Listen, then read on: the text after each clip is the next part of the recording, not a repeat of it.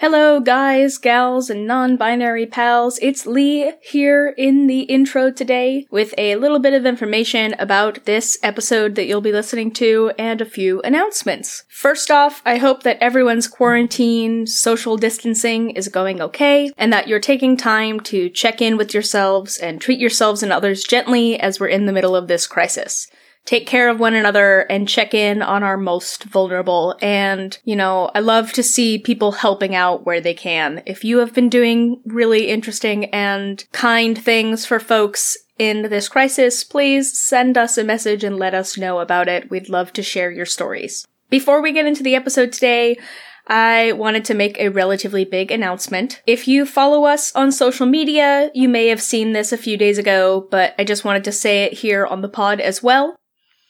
Unfortunately, it is with a heavy heart that we have to announce that Gretchen is taking a step back and departing from History is Gay as co-host.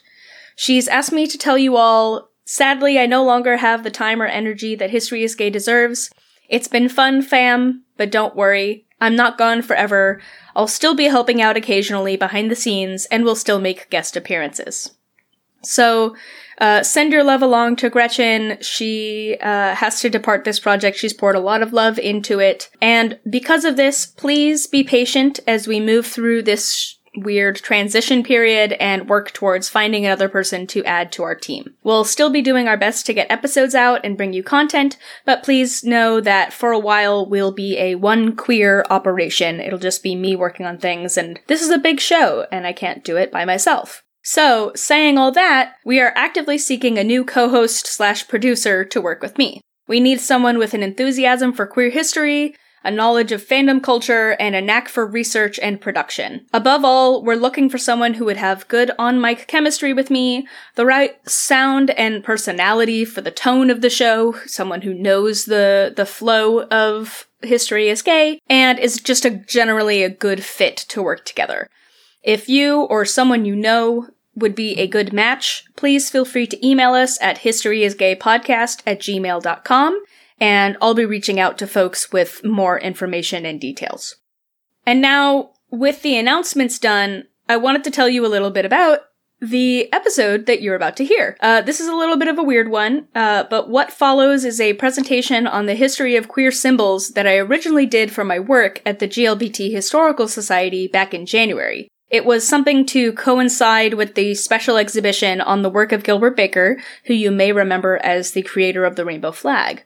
I had a really, really great time talking about this and doing some education in my community, and then we turned it over into a workshop for folks to create flags and symbols of their very own. Unfortunately, the night of the event, we had a bit of a snafu with recording, so I wasn't able to get the audio from my presentation that night, but I decided to redo the presentation on Zoom for History is Gay listeners a few weeks ago. What you'll hear is the presentation that I gave online, and then you'll hear some fantastic audio from some of the workshop participants back in January discussing the art and flags that they created. I've put the PowerPoint and images from the original presentation and workshop up on our website so you can follow along with the episode if you'd like to know what visuals are being referred to.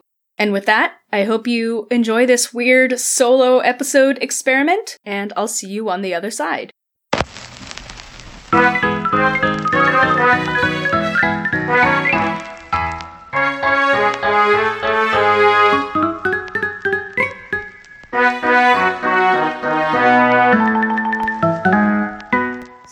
Everyone. We're going to talk today about different queer symbols um, and framing it kind of before and after um, the creation of the rainbow flag that was created by Gilbert Baker in 1978. So this was to go along with the temporary exhibition on Gilbert Baker at the GLBT Historical Society, and I wanted to have an opportunity to talk about what Gilbert Baker and the rainbow flag did for the queer community in galvanizing around a symbol and talk a little bit about where we were before and where we were directly after and where we're going now. So we're going to go through a bunch of history and a whole bunch of different queer symbols, some that you may have seen, some that you may not have, some that we've talked about on this show before. Um, and we're going to go as far back as 600 BC. So let's start off with pre 1978, right before we get the rainbow flags unveiling. We'll start off, this is not necessarily going to go in any sort of chronological order, it's just uh, the fun order that I put them in, uh, but we're looking at like kind of before we had the rainbow flags. So the first one I want to talk about is the green carnation. So some of you may be familiar with this if you listened to our episode on Oscar Wilde, but Green carnations were known as a queer symbol starting in the 1890s. It's generally associated with Oscar Wilde, who was the dandy esthete playwright and arguably one of the most well-known 19th century queer figures in Western history but he's not necessarily the originator of the symbol as a queer signifier. So Wilde spent a bunch of time in the Parisian art and literary world in the 1880s, and in 1889 he noted in an essay that the color green was, quote, in individuals, always a sign of a subtle artistic temperament. We all know artists are gay as hell. Early sexologists also noted that green was the favorite color of inverts, which was the term at the time commonly used to describe gay men. Oscar Wilde was known for adorning himself with lilies and sunflowers, and so at his 1892 premiere of the play Lady Windermere's Fan, Wilde adorned himself with a white carnation that was, that was dip dyed in a distinctive green, uh, which is not a color normally found in the flower's varieties.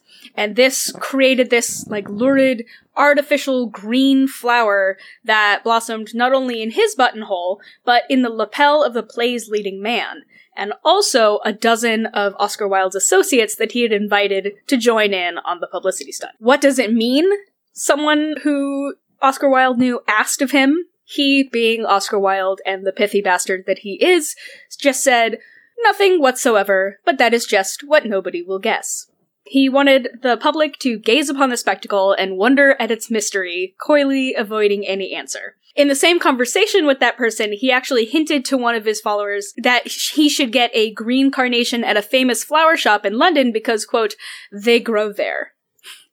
Uh, there's an organization called Oscar Wilde Tours. It's a travel organization, and they use the green carnation as their logo. And they note on their website about the story, quote, as anyone who knew the decadent movement could see, Wilde was playing with one of his favorite ideas that nature should imitate art and not the reverse. In that sense, then, the green carnation was symbolic. A flower of an unnatural color embodied the decadent and the unnatural. So, two years later, after the Lady Windermere's fan spectacle in 1894, a scandalous satirical novel called The Green Carnation was published. This was at first anonymously published, but it was written by Robert Hichens, which was one of the men in Wilde's circle of admirers. The lead characters in the novel are closely based on Wilde and his lover, Lord Alfred Bosie Douglas, and it was an instant success. The novel's scandalous nature was instrumental in contributing to Wilde's arrest and trial for gross indecency, so much so that Wilde even had to publicly refute the widely held belief that he was the anonymous author. He wrote into the Pall Mall Gazette in October 1894, writing, Sir, kindly allow me to contradict in the most emphatic manner the suggestion made in your issue of Thursday last, and since then copied into many other newspapers, that I am the author of The Green Carnation. I invented that magnificent flower. But with the middle class and mediocre book that usurps its strangely beautiful name I have, I need hardly to say nothing whatsoever to do. And this one is my favorite part. The flower is a work of art, the book is not. Always a sassy bitch. Uh, a tongue-in-cheek reference to the green carnation's past symbolism would emerge even decades later in the lyrics of a song from Noel Coward's 1929 operetta Bittersweet. The song, titled We All Wore the Green Carnation, features four dandy esthete characters singing the lyrics in a parody of the dandy lifestyle. The lyrics read, Pretty boys, witty boys, you may sneer at our disintegration, haughty boys, naughty boys, dear, dear, dear, swooning with affectation, and as we are the reason for the 90s being gay, we all wear a green carnation. And then I've got this little image here of um, the the cover of the operetta bittersweet. Um, also, that just makes me really happy because it just makes me think of Xena and the Bitter Suite uh, musical. Uh, so while the Green Carnation was kind of created as an empty mystery, it would become indelibly associated with both Oscar Wilde and uh, uh, just in general, like a subtle symbol of Victorian homosexuality. So we'll move on to our next one, which is violets. If you listened to our episode on Sappho, you might have heard a little bit about this. Dating all the way back to 600 BCE, violets have been used as a symbol for love between women, originating with the ancient Greek lyric poet Sappho. Several fragments of her poems, and as you may know if you listen to the episode, uh, she is said to have written over 10,000 lines of poetry, only about 600 of which remain, have lines describing a lover wearing garlands or crowns of violets. So we have this one translation from Mary Barnard. I have not had one word from her. Frankly, I wish I were dead. When she left, she wept a great deal. She said to me, This parting must be endured, Sappho. I go unwillingly. I said, Go and be happy, but remember, you know well, whom you leave shackled by love.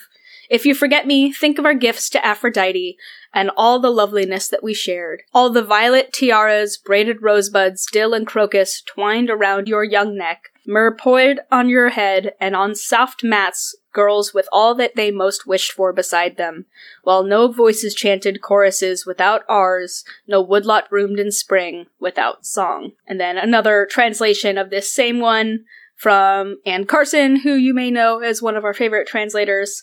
Um, for many crowns of violets and roses at my side you put on, and many woven garlands made of flowers around your soft throat. Sappho may have mentioned violets repeatedly due to their connotation at the time as a symbol linking brides to Aphrodite. We had talked previously about Sappho doing some bridal ritual poetry. And here's where I find it's really, really interesting. So, in our Sappho episode, we had kind of left off in ancient Greece with the violet. But while it originated in ancient Greece, its use as a symbol for love between women expanded in modern times. By the 1920s, violet was a common slang for homosexuality, much like lavender, specifically associated with women loving women. So lavender was generally ref- used to refer to a streak of, of femininity in men, and uh, violet was kind of the, the women's side of it.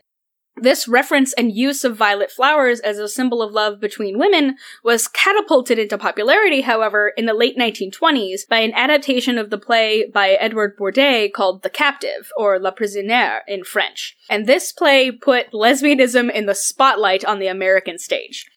It was performed in 1926 on Broadway, and the play features a romance between two women, the lead character, Irene, is a lesbian tortured by her love for Madame de Aulnay, but pretending an engagement to Jacques.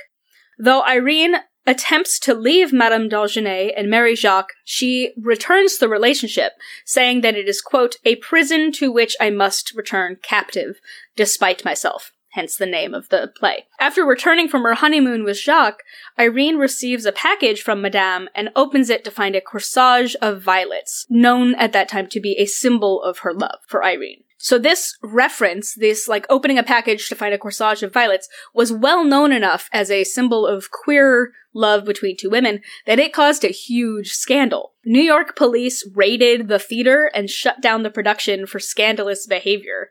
The lead actors were arrested and charged with offending public morals. And after 160 performances, the play was closed on February 27, 1927, yielding to pressure from censorship advocates. And New York even adopted new obscenity laws for the theater, banning plays, quote, depicting or dealing with the subject of sex degeneracy or sex perversion.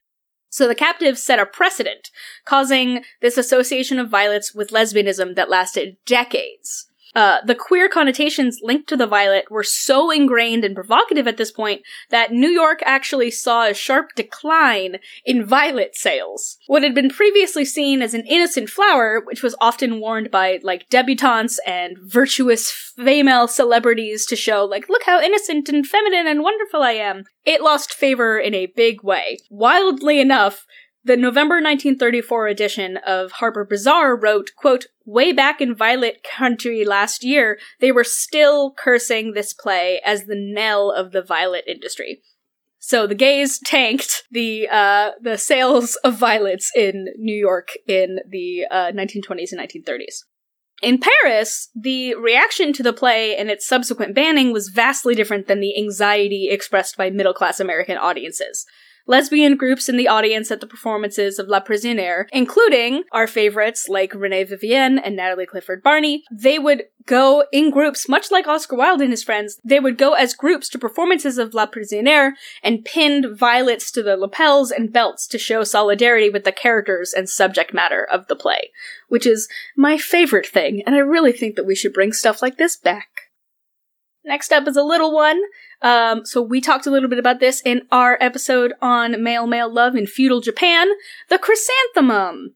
Uh, the chrysanthemum flower was not only the emblem of the imperial family in feudal Japan, but it was also the most recognized and used symbol to discuss nanshoku, which was male male intercourse and relationships, due to its resemblance to the anus. Kiku no chigiri, translated as chrysanthemum tryst, and kiku asobi, chrysanthemum play, both meant homosexual intercourse. Trysts on top of chrysanthemum patterned fabrics were commonly depicted in erotic illustrations during the Tokugawa period, some of which you can see on our website if you go to our episode notes on that episode.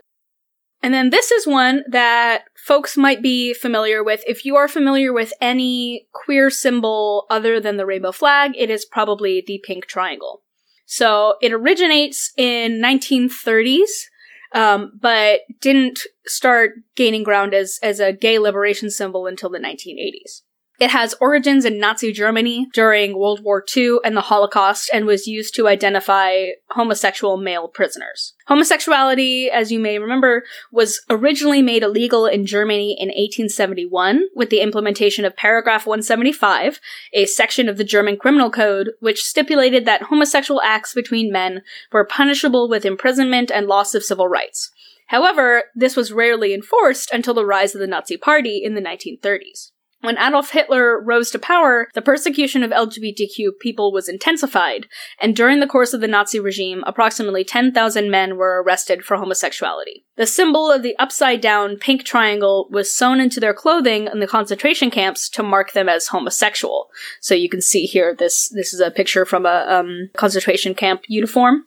This was also very similar to the yellow stars branded upon Jewish prisoners. These two symbols were not the only symbols that the Nazis used. They used brown triangles to mark Romani, green for criminals, blue for immigrants, purple for Jehovah's Witnesses, and the black triangle was used to mark asocial prisoners, quote unquote, among which sex workers and lesbians were included. So if you see the black triangle being associated with lesbianism, that also comes from the uh, history in the concentration camps. Years and years later, some attempts to reclaim the pink triangle were made in the early gay liberation movements, starting, appropriately enough, with a West German gay liberation group called Homosexual Action West Berlin, or Gay Action Group of West Berlin. They're abbreviated as HAW which was founded in 1971 by college students. HAW became the first group in the world to officially adopt the pink triangle as a gay liberation logo in 1973, following the 1972 publication of the first autobiography of a gay concentration camp survivor, which was called The Men with the Pink Triangle. According to Peter Hedenstrom, one of the founding members of HAW, the symbol worked for the emerging movement because, quote, at its core, the pink triangle represented a piece of our German history that still needed to be dealt with. So by the end of the 1970s, the symbol had spread from West Germany to being an international symbol and synonymous with the gay liberation movement.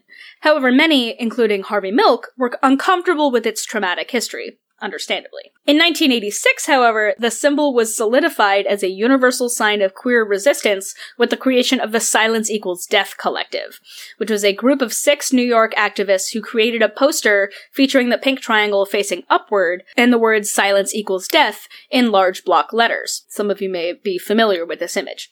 This was meant to call attention to the AIDS pandemic that had already claimed more than 5,000 lives of gay men at the time. Their idea in changing the orientation of the triangle to stand on its base appropriated the triangle that had been used as a traumatic and violent symbol, instead, quote, conveying the strength of an otherwise stigmatized social position, according to Andy Campbell, the author of a really great book, uh, Queer by Design. Shortly after, the poster was adopted by ACT UP, and became an everlasting symbol of AIDS advocacy. The pink triangle continues to feature prominently in LGBTQ imagery, for example, as the logo of the March on Washington for Lesbian and Gay Rights in 1987. And then you can see here a couple of different images, um, LGBTQ historical markers in New York City for the project Queer Spaces, Places of Struggle, Places of Strength, which is by the artist collective known as Repo History. You could check them out online. Um, this is a placard commemorating Marsha P. Johnson. And also the prison abolitionist organization Black and Pink, which aims to end the prison industrial complex and connect the public to incarcerated LGBTQ prisoners. So you can actually get involved with Black and Pink and do um, letter writing campaigns and cards, uh, holiday cards to incarcerated LGBTQ people around the holidays to reduce isolation. They're a really great organization, and this is a very, very powerful image. Um, if you're listening and you didn't get the visual of this, it is an upside down bright pink triangle inside which are bars to evoke a prison cell and hands grasping the bars. Next up, we have the lambda. I don't know how many of you are familiar with the lambda. The origin as a queer symbol for the lambda begins with a man named Tom Dorr, who is a graphic artist and one of the founding members of the Gay Activists Alliance, which was a group that split off from the GLF, the Gay Liberation Front, in 1969, aiming to focus explicitly on gay and lesbian issues. The Gay Liberation Front had a more broad approach, and they were doing a whole bunch of different activist work, including working with the Black Panthers, and the Gay Activists Alliance group specifically wanted to focus on gay and lesbian issues. So they designated the this Greek letter as the group symbol in 1970. Dorr originally designed the lambda as a gold or yellow image on a blue background, but it was frequently depicted on in lavender on a white background, harking back to lavender as a queer color. The significance of Dorr choosing the lowercase Greek letter lambda as its symbol is kind of steeped in speculation and rumor. There aren't really specific accredited sources that tell one particular story, but the text accompanying Dorr's original drawing on a flyer by GAA kind of says it all. It says, For the sciences of chemistry and physics, the lambda symbolizes a complete exchange of energy, that moment or span of time witness to absolute activity. An ancient symbol brought to application centuries from its origin, lambda is the 11th lowercase letter of the Hellenistic alphabet. The Lacedaemonians or Spartans bore it on their shields, a people's will aimed at common oppressors. Likewise, members of the Gay Activist Alliance uphold it as their symbol before the nation. It signifies a commitment among men and women to achieve and defend their human rights as homosexual citizens. Activism is the operative term. Political involvement that is both assertive and effective is GAA's prime thrust. In the struggle against oppression, a cultural bond develops, suffused with human energies. The Lambda now affirms the liberation of all gay people. The GAA adopted this symbol en masse, and they printed it on all apparel and press materials, and due to the GAA's sponsoring of several public events for the queer community, the Lambda quickly spread outside of GAA specific activities and became a growing symbol for gay liberation and a way to discreetly identify community members. If you were wearing it, you know, it could easily be mistaken for a fraternity letter.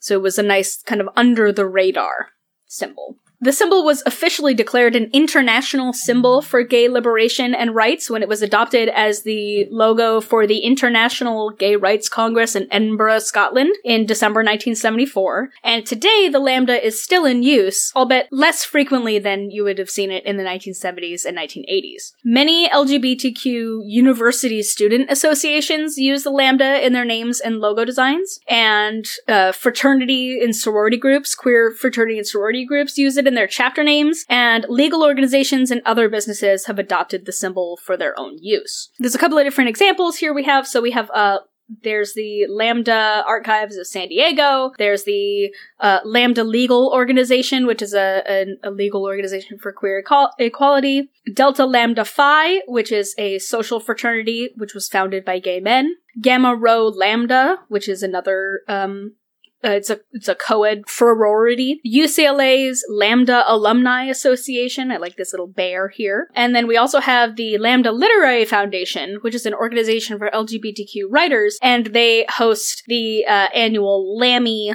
or Lambda Literary Awards. Next up, we have interlocking gender symbols. So this is probably one that you've also been really familiar with. So we've got, these actually originate from astronomy. So these astronomical symbols have been used to represent men and women since the ancient times, referring to the Roman gods of war and love, Mars, who is uh, Ares in Greek mythology, and Venus, Aphrodite in Greek, and associating stereotypical binary aspects and roles of men and women with the associated gods. So the Mars symbol depicts the shield and spear of the Roman god of war, so it's two interlocking circles with arrows. And then the uh, the Venus symbol depicts the hand mirror or distaff of Aphrodite or Venus. So it's two symbols and then little little cross on the bottom. In the 1970s, these symbols became popular among gay men to use this interlocking Mars or male symbols to represent homosexuality, and then lesbians began to adopt the interlocking Venus symbols. The concept has since seen countless expansions on the basic theme and formula to represent various identities and relationships and genders throughout the years. So, we've got you have, there's these bisexual interlocking symbols. There's been adaptation of them as use for uh, a trans symbol. So you have it combining uh, Mars and Venus. It's a mix of female, Venus, male, Mars, and androgyne mixed. Uh, and this was specifically designed in the 1990s by Holly Boswell, Wendy Parker, and, and Nancy R. Nangeroni. Um, and then we also have another interesting symbol. Uh, this is Mercury. So in Greek mythology, Aphrodite had a child with Hermes, also known as Mercury in Roman mythology. And the child's name was Hermaphroditus and had ambiguous genitalia, thus the origin of the now antiquated term hermaphrodite. As we probably all hopefully know, uh, intersex is the preferred term. Since there's no specific symbol to represent Hermaphroditus, the symbol for Mercury was adopted as one way to represent the trans and intersex community. And it's also uh, used kind of as a unisex signifier more generally. It's also the botanical symbol for hermaphroditic plants, which, um, so you'll see it in a whole bunch of botany and biological texts. And then we have a couple of different things. We have a couple of non binary versions here.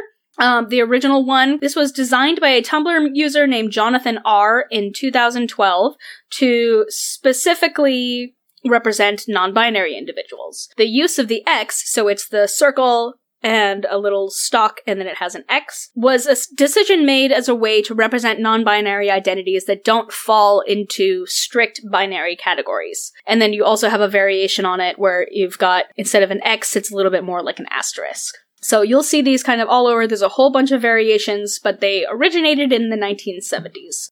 Next, we have one that I was actually really surprised to find out about, and it's a delight for me, is nautical stars. Nautical stars were traditionally associated with sailors and pirates, and it is one of the most widely known tattoo designs. Sailors used the North Star as a navigation aid, so many sailors tattooed the nautical star design on themselves as a good luck symbol in hopes of returning home safely. It was then adopted by military personnel, again with the returning home safely motif, as well as those in the punk scene, and that traces back to back as a reference to Sailor Jerry. However, it also has a history as a lesbian symbol. Popular in the late 1940s and early 1950s, some lesbians utilized tattoos as a method to recognize one another. They would get nautical stars tattooed on their wrists. Historians and activists Madeline D. Davis and Elizabeth Lapovsky Kennedy note in their 1993 book Boots of Leather, Slippers of Gold, The History of a Lesbian Community, which is an ethnography on working class lesbian communities in Buffalo, New York, pre 1969 liberation. They write in this book, quote, the cultural push to be identified as lesbians, or at least different, all the time was so power, or at the time was so powerful that it generated a new form of identification among the tough bar lesbians. A star tattoo on the top of the wrist, which was usually covered by a watch.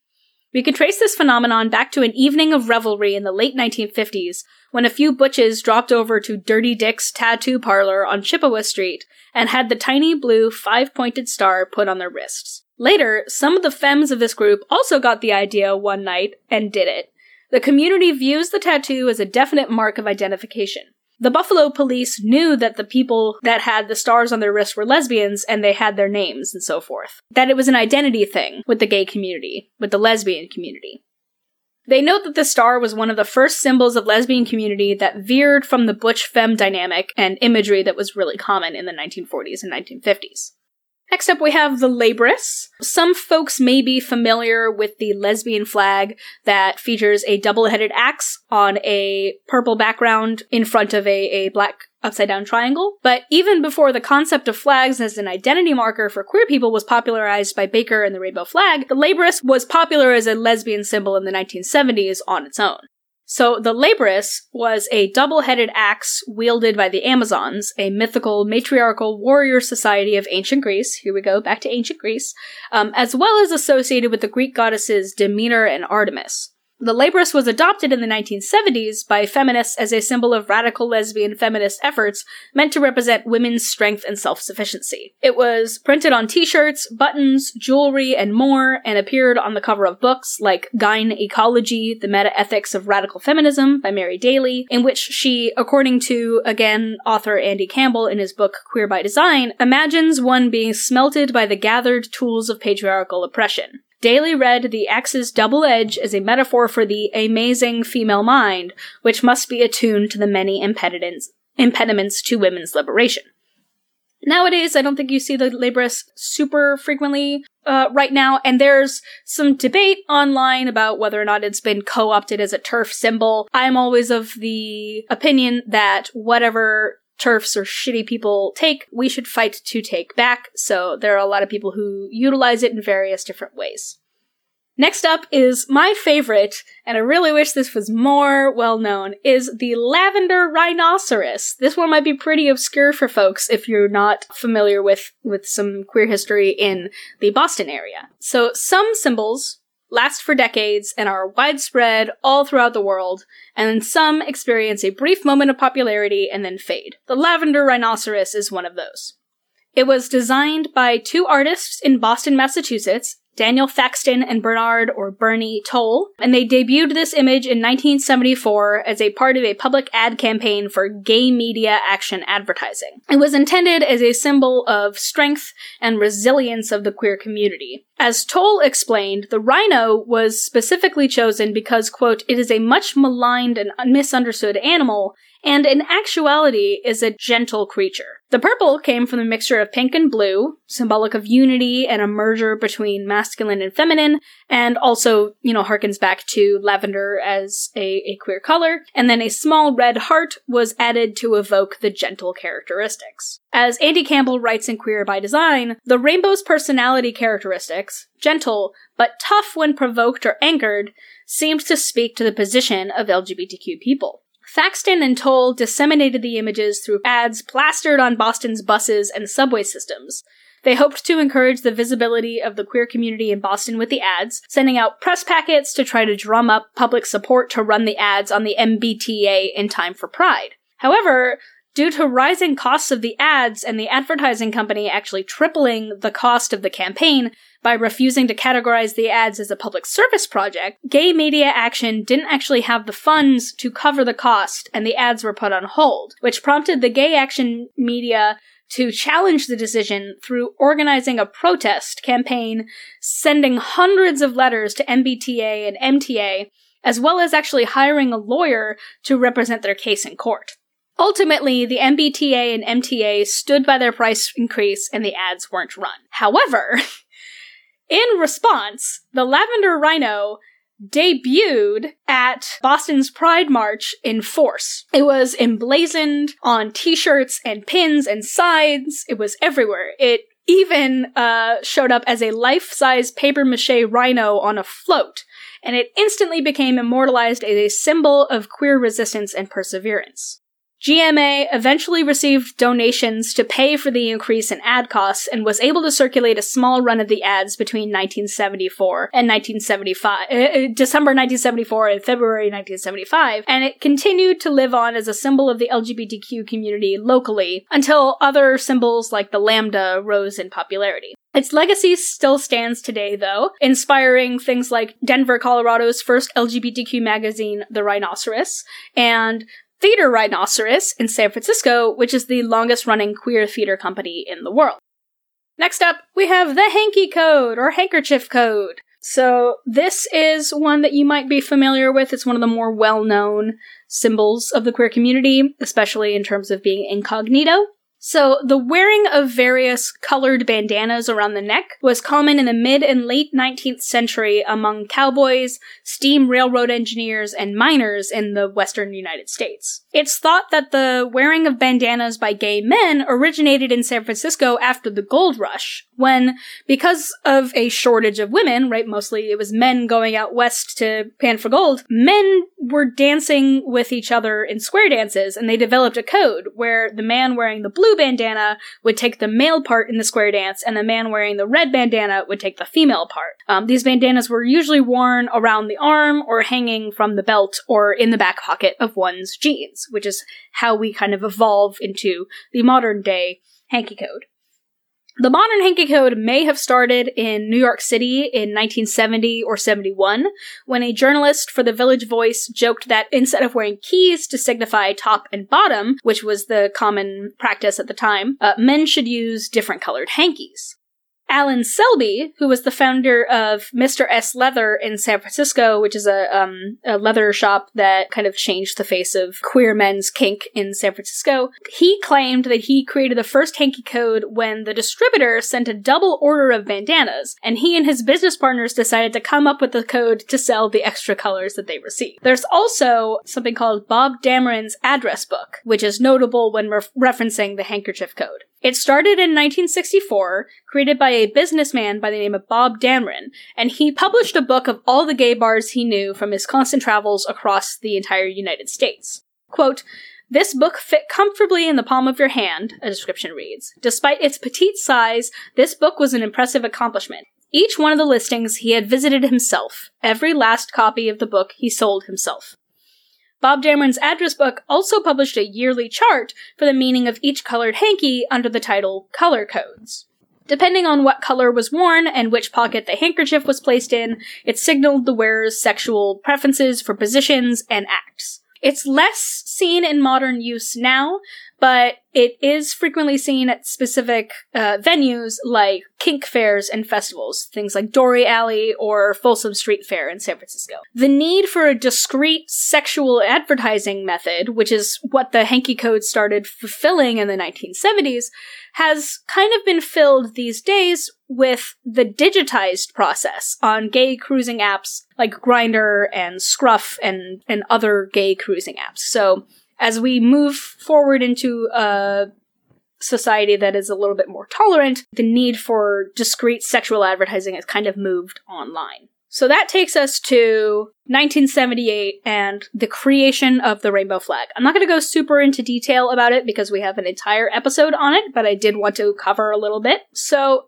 in 1978, upon urging from his friend Harvey Milk to create a new symbol to represent LGBTQ people as an alternative to the popular but traumatic pink triangle, Gilbert Baker started work on what would become the most iconic and prolific representation of the queer community around the world.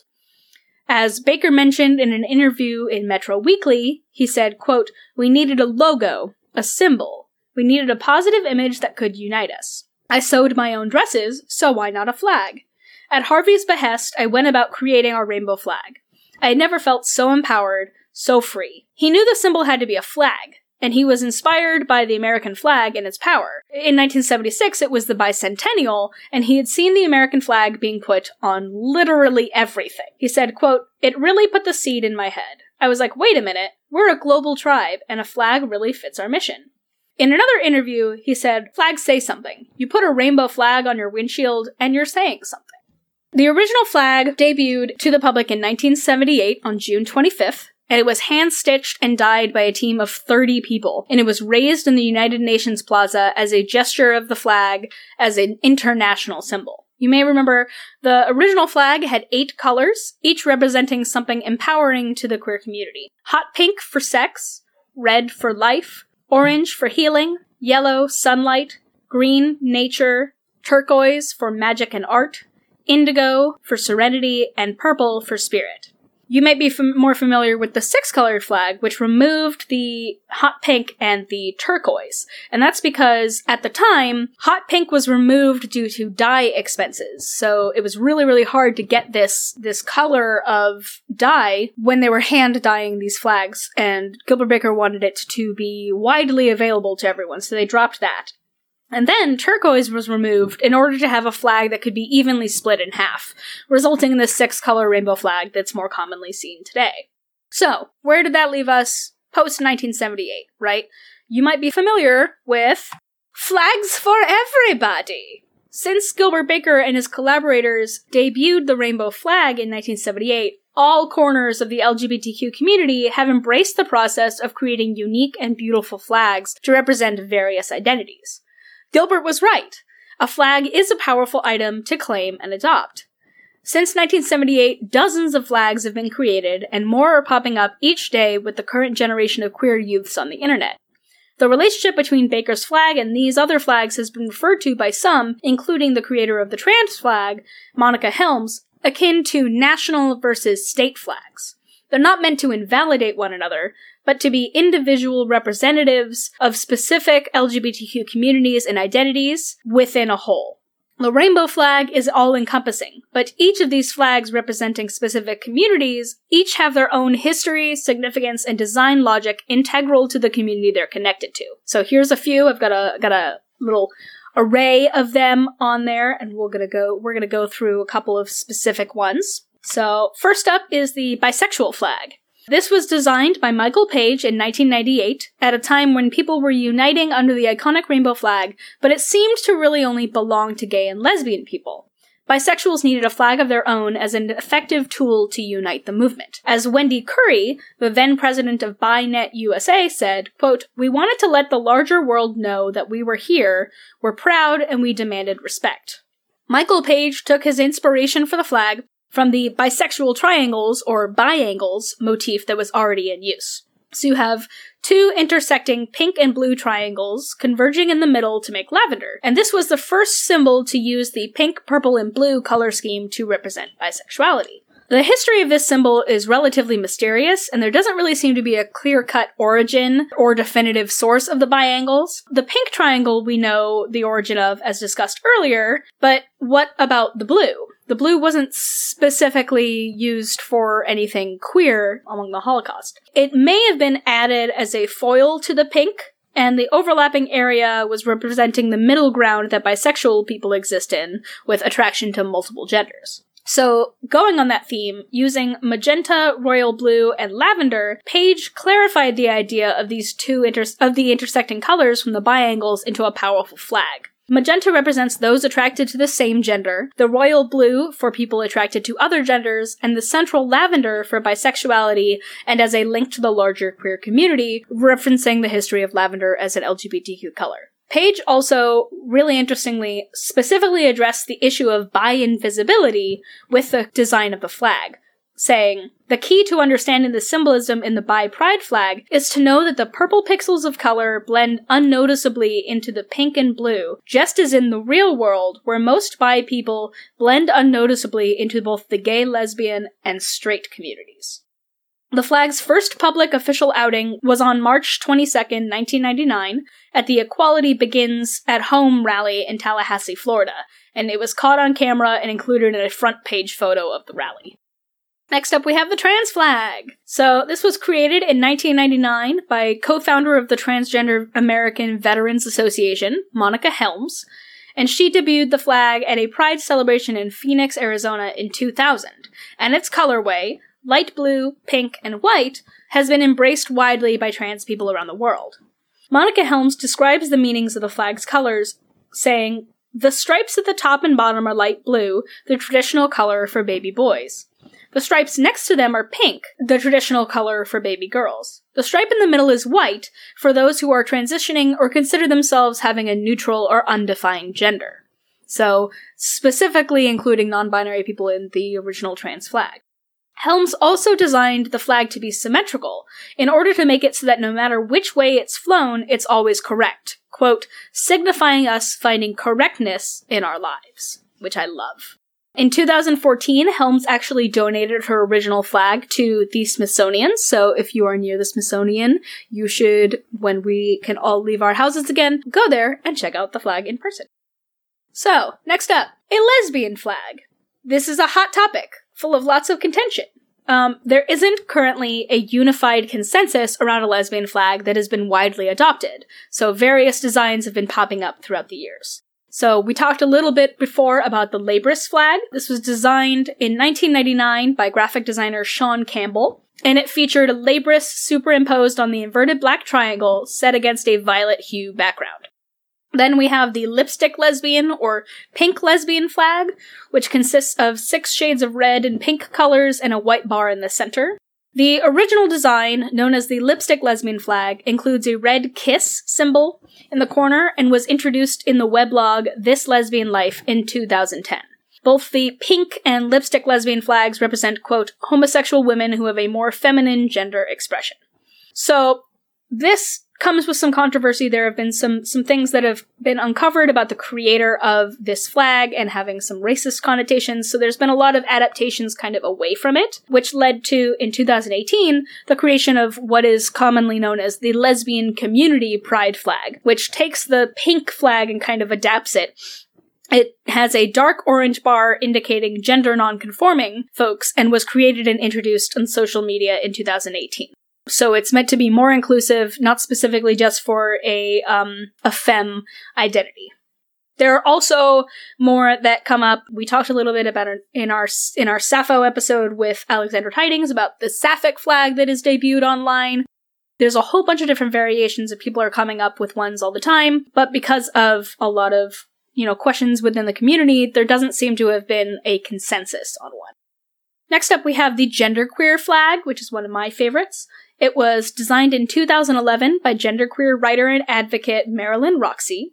And according to Roxie, the lavender stripe up at the top is a mix of blue and pink, colors traditionally associated with men and women, and represents androgyny as well as queer identities. The white stripe, like in the trans pride flag, represents agender or gender neutral identities. Then the chartreuse, or green, stripe at the bottom is actually, this is so cool, is the inverse of lavender. So it's it's the it's the um, color theory inverse of lavender, and it represents third gender identities and identities outside of the gender binary. So you have on top like a mixing of the binary, and on the bottom you have a rejection of the binary, which is really cool. This flag was then followed in 2014 by the non binary flag by activist Kye Rowan, who intended to represent non binary people who didn't feel that the gender queer flag represents them. It's intended to be used alongside Roxie's design. Each stripe color represents different types of non binary identities. You have yellow at the top for people who identify outside of the gender binary, white for non binary people with multiple genders, purple for those with a mixture of both male and female genders, and black for people who do not have a gender. And there's so, so many more. There are a whole bunch of different variations on genderqueer and non-binary flags, just based off of those two. Um, there's bigender and gender fluid, demi boy, demi girl, androgyne, agender. There's a whole bunch of them. Just check them out online. They're all really cool. Next up, we have the pansexual pride flag, which was created in 2010 by a Tumblr user named Just Jasper, and it features a similar design to Michael Page's bisexual flag. Just Jasper substitutes the lavender central band with yellow, representing an attraction to people who identify as androgynous, gender fluid, or non binary. And then you also have a variation on the astronomical symbols that represents pansexuality. It looks like a little little P with the Mars and Venus symbol at the bottom there, a cross between the cross and, and a an arrow. And then next up we have the asexual flag. So the asexual pride flag uh, was created in 2010, and it consists of four horizontal stripes: black, gray, white, and purple from top to bottom. The flag was created by AVEN, which is the Asexual Visibility and Education Network, um, and it was created by a user named StandUp in August 2010 as part of a community effort to create and choose a flag. Basically, the black stripe represents asexuality. The gray stripe represents the gray area between sexual and asexual, so gray, gray sexuality. The white stripe represents sexuality, and the purple stripe represents the community. In addition to flags, the ace community also signals connection to one another with the symbol of wearing a black ring. It's also known as the ace ring. It's worn on the middle finger of one's right hand as a way that asexual people signify their aceness. The ring is deliberately worn in a similar manner as one would a wedding ring to symbolize marriage. And use of the black ring as a symbolism for asexuality can be seen kind of starting around around 2005. You can also see we also have different versions on the asexual flag and symbols. So you've got the aromantic flag, there's a demisexual flag, which harkens to the colors. And then there's also the actual symbol and logo for Aven, which is a upside down triangle with the purple outline and then a gradient of white to black, symbolizing the whole spectrum of sexuality to asexuality on it, which is really neat.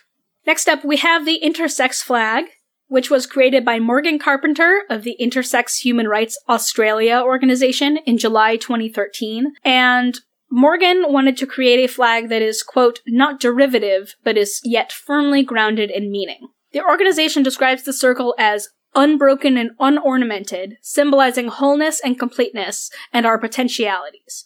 We're still fighting for bodily autonomy and genital integrity, and this symbolizes the right to be who and how we want to be. And it's such an interesting flag design. It's so different than anything else I've seen, and it's very, very striking. It's a bright yellow background with an unbroken purple ring in the middle. And then we even have variations on the rainbow flag from Gilbert Baker onward. So one thing that Gilbert Baker really, really loved was anytime anybody made variations on the flag. He even did a whole bunch of variations on the flag himself. He did one with a black stripe to represent, hopefully, a future victory over AIDS. Uh, shortly before Trump was elected, he created a rainbow flag with a lavender stripe to specifically represent community. He was constantly excited about variations on this. And so, following from that theme, we have a couple of different variations. The first of which is the Philadelphia Pride flag. You may have seen this. In 2017, Philadelphia's Office of LGBT Affairs proposed adding a black stripe and a brown stripe to the rainbow flag, tasked with addressing a bout of racial violence that was happening in the community. As one of the supporters noted, quote, with all of the black and brown activism that's worked to address racism in the gayborhood over the past year, I think the new flag is a great step for the city to show the world that they're working toward fully supporting all members of our community. And then we have something that is known as the Daniel Quasar flag for the founder, or also known as the intersectional or or progress pride flag. So Daniel Quasar is a graphic designer that uses Zir pronouns, and Z went a step further in Zir design 2018, adding the black and brown stripes along with the colors in Monica Helm's trans flag as a chevron on the hoist of the flag. So it's it's um, a series of, of triangles. And this is meant to signify the work that still needs to be done in the community in ensuring inclusivity, safety, and advocacy for queer people of color and for trans people.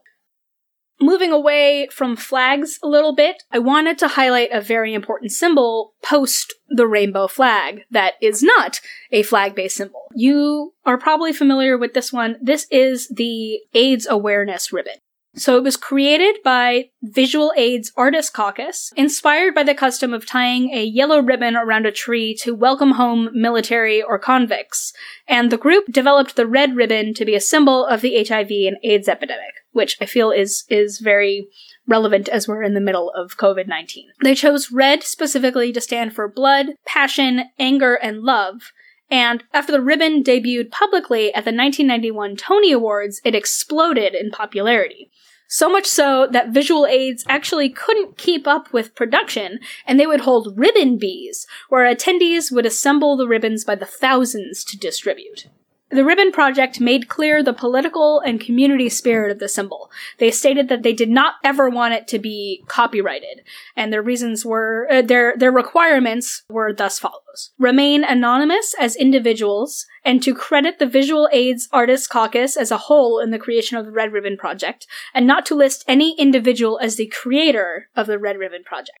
Keep the image copyright free, so that no individual or organization would profit from the use of the red ribbon, and use the red ribbon as a consciousness raising symbol, not as a commercial or trademark tool. The red ribbon remains one of the most recognizable symbols of the AIDS pandemic and has expanded beyond LGBTQ communities and the United States. It's used worldwide to represent the fight against HIV and AIDS. And lastly, flags have kind of exploded even beyond specifically the queer community. You have the adoption of identity flags for specific subcultural groups or kink and fetish groups. So the popularity of the flag as a signifier in the LGBTQ community has gone beyond representing sexual and gender identities and has gone onward to represent specific kinks and fetishes and non-traditional relationship models. Some examples are the leather pride flag, which was created by Tony DeBlase, who is a founding member of the Leather Archives and Museum in Chicago, and it was unveiled in 1989 at the International Mr. Leather competition. DeBlaze left the design up for interpretation, invoking the dress of the leather and BDSM community of black leather and blue denim. So it is black and blue alternating stripes with a white stripe in the middle and then a uh, heart up in the corner, which represents mutual consent and love and, re- and respect among all leather and kink participants. There's also the Bear Brotherhood flag, uh, which was created by Craig Byrnes in 1995. Um, so bears are a uh, subcultural group of gay men. You also have the uh, you know other kink ones like Rubber Pride, which was created in 1994, and Pony Play, flag in 2007, and then you also have the polyamory flag designed by Jim Evans in 1995, which has blue, red, and black, and then a pie symbol in the middle.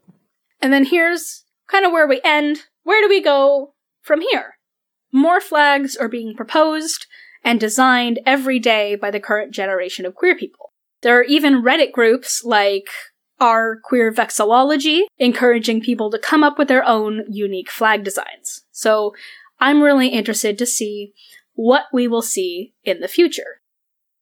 And then a little bit of information about vexillography, which is flag design, and this is where we moved into our workshop. Good things to keep in mind when you're creating a flag or a symbol is keep it simple, um, use meaningful symbolism, limit your color palette, and be distinctive or be related to one another. So this is where we ended and we moved into a workshop on flag design and I really, really encourage you all to go out there and discover what you really like about flags and symbols that currently exist or find things that don't work out for you. Maybe you don't like one of the flags. Maybe you you hate the the flag created for your identity and you want to make a new one or you want to adapt it.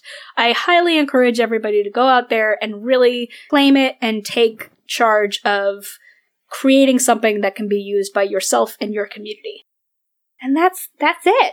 That's that's where where I'm gonna leave you um, with our talk. So that was the talk. I really hope you enjoyed it. It was really fun to hang out with everyone online and talk about this.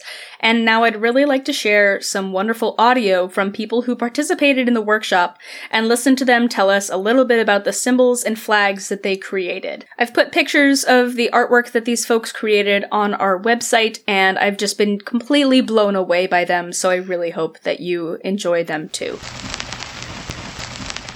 All right, so we are here at the flag making workshop at the GLBT Historical Society Museum, and I would love for you to talk a little bit about the flag that you designed. Introduce yourself with your name and your pronouns, please. Hello, my name is Mia Byrne. My pronouns are she and they. I'm a trans dyke and a butch um, here in San Francisco, and I've designed a trans butch pride flag and the color, and inspired by what I've learned today about Monica Helms's original idea for the trans flag, which is that uh, it's symmetrical, so it can be always be in alignment wherever it's viewed, which I think is a wonderful sub- subtext to that flag.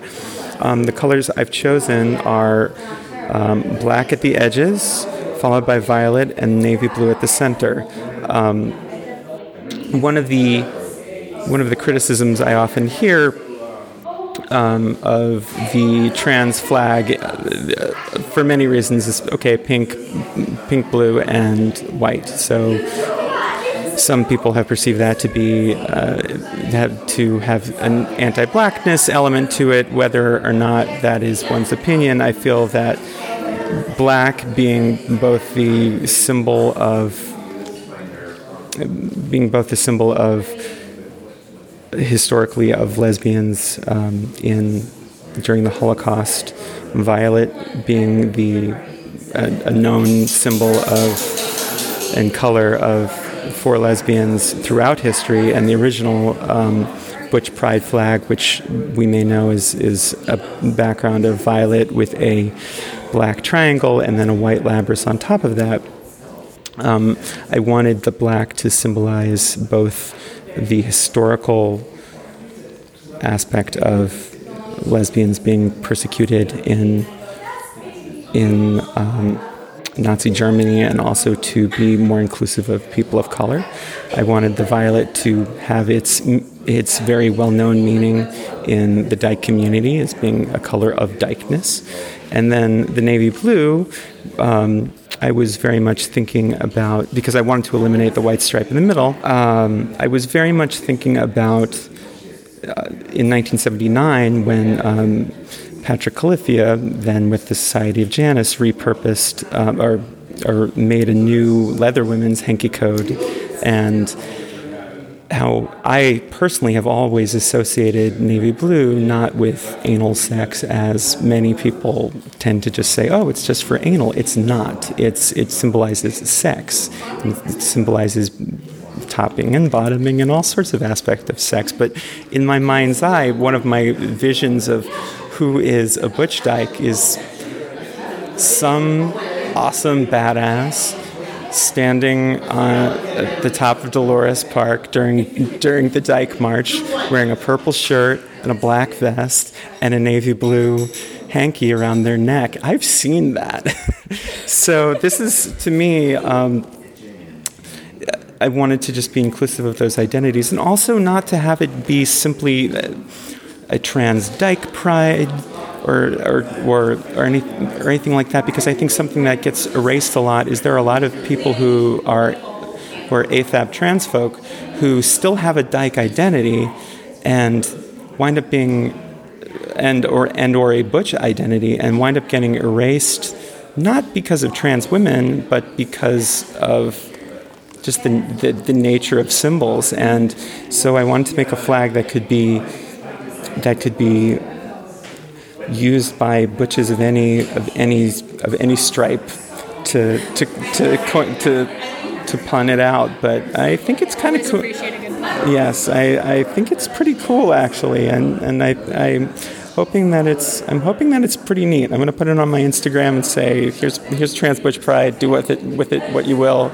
Rip me apart if you want to. Doing my best. Heart you. I think I think it's fantastic. Thank you so thank much. you thank you so much for sharing. Uh, my name is Iris. My pronouns are she, her, hers, and I made a flag that is um, a ribbon that usually represents different types of disabilities, um, but with the traditional queer rainbow colors. And I think that that's often an intersection that um, people don't think about is um, people with disabilities who are also part of other communities, um, like the queer community. And yeah, that's it. Wonderful. Thank you for sharing.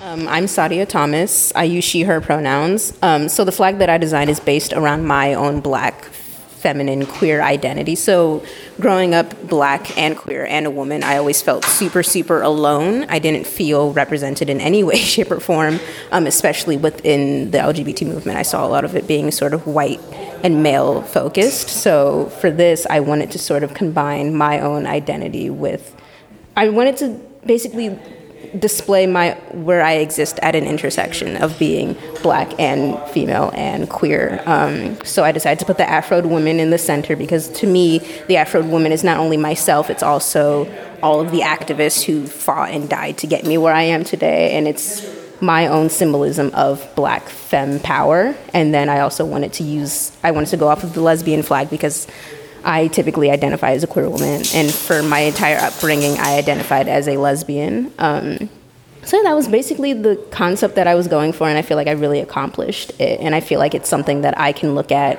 and feel as if I'm represented through that painting, but also feel empowered and know that I can continue fighting for what's right. And also, I could show it to other black, you know, black lesbians, and they can feel some sense of representation or empowerment. Um, I'm Steve. I go by he, him, his. And uh, this is um, my flag. I have the uh, upside down triangle referencing the, um, the, the, pink triangle. Um, I'm using that kind of uh, to call back to uh, reappropriation. Um, and the idea that you can always take something and make it your own, um, uh, and you can always override its its its power to support you. I have that um, suspended in a white flag. Um, the white flag is the peace flag, like I guess technically surrender, but um, it, it's it's a it's a, you know a peaceful, um, and it kind of I, I, I, use that because I'm a pacifist. uh, I I think um, more more things can be solved by talking than by fighting. The uh, triangle is uh, has in it the uh, rainbow flag, um, and I, I, I, use that because it's gay. um, uh, but also, it's uh, it's uh, another symbol of you know togetherness. it's it's the gay flag, but it's for all the LGBTQIA plus um, community. It's not necessarily just for one group. Um, and I, I, like that kind of all encompassing uh, aspect to it. Um, and that brings me to the circle that's embedded inside the triangle. Um, it's a I tried to make it silver, and the the circle itself represents kind of a unity, um, togetherness. Um, uh, think of it like a ring, and it, it's like a, a, silver ring. Like the idea of um, metal kind of seems almost tribal in an as, in a, a sense.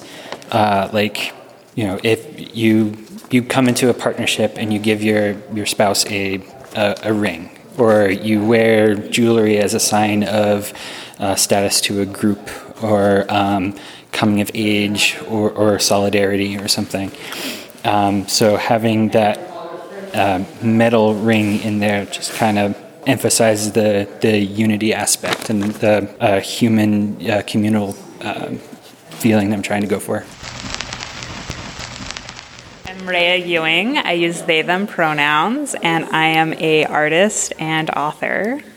And I'm Rhea's partner Ezra and I use Z pronouns. We have made a flag for non binary people who love other non binary people.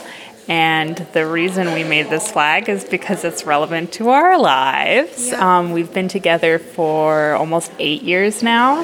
And when we first got together, I was out and proud as trans and non binary, uh, but Ezra was not. And a few years. I hadn't really thought about gender that much until I met Rhea. Yeah, and I was like, gender, gender, gender, gender, gender, gender, gender, gender, gender. And I was like, hmm, gender. um, so, a few years into dating, I started thinking about gender more and feeling a little bit like I. Uh, was questioning my gender and then like, oh, I think I really am non-binary. I think I'm genderqueer. Oh, but I can't be that because Rhea's that, and that would be stealing their identity. yeah, so we wound up having like you finally like I think maybe after a lot of internal Oh yes, much internal anguish. And you know, from my perspective, you were you were just so like scared and worried that you were like going to be taking something from me or like copying something from me. And you know, finally, like I interrupted you in the middle of the spiel, and I was just like, "Well, of course we can have the same gender and be dating." Together, like that's what being gay is. um, It's very embarrassing because I've known that I was queer since about sixth grade. oh, So it took me so much longer to figure that one out. But um, yeah, so uh, our flag. So we went through about 17 different ideas and then realized that we were overthinking it completely. Um, so we took the non binary flag, which is the four stripes going from yellow at the top through white, purple, and then black, and we just put a heart on top of it nice for love. red heart. It's so beautifully simple and it encapsulates so much. I love it. Wow.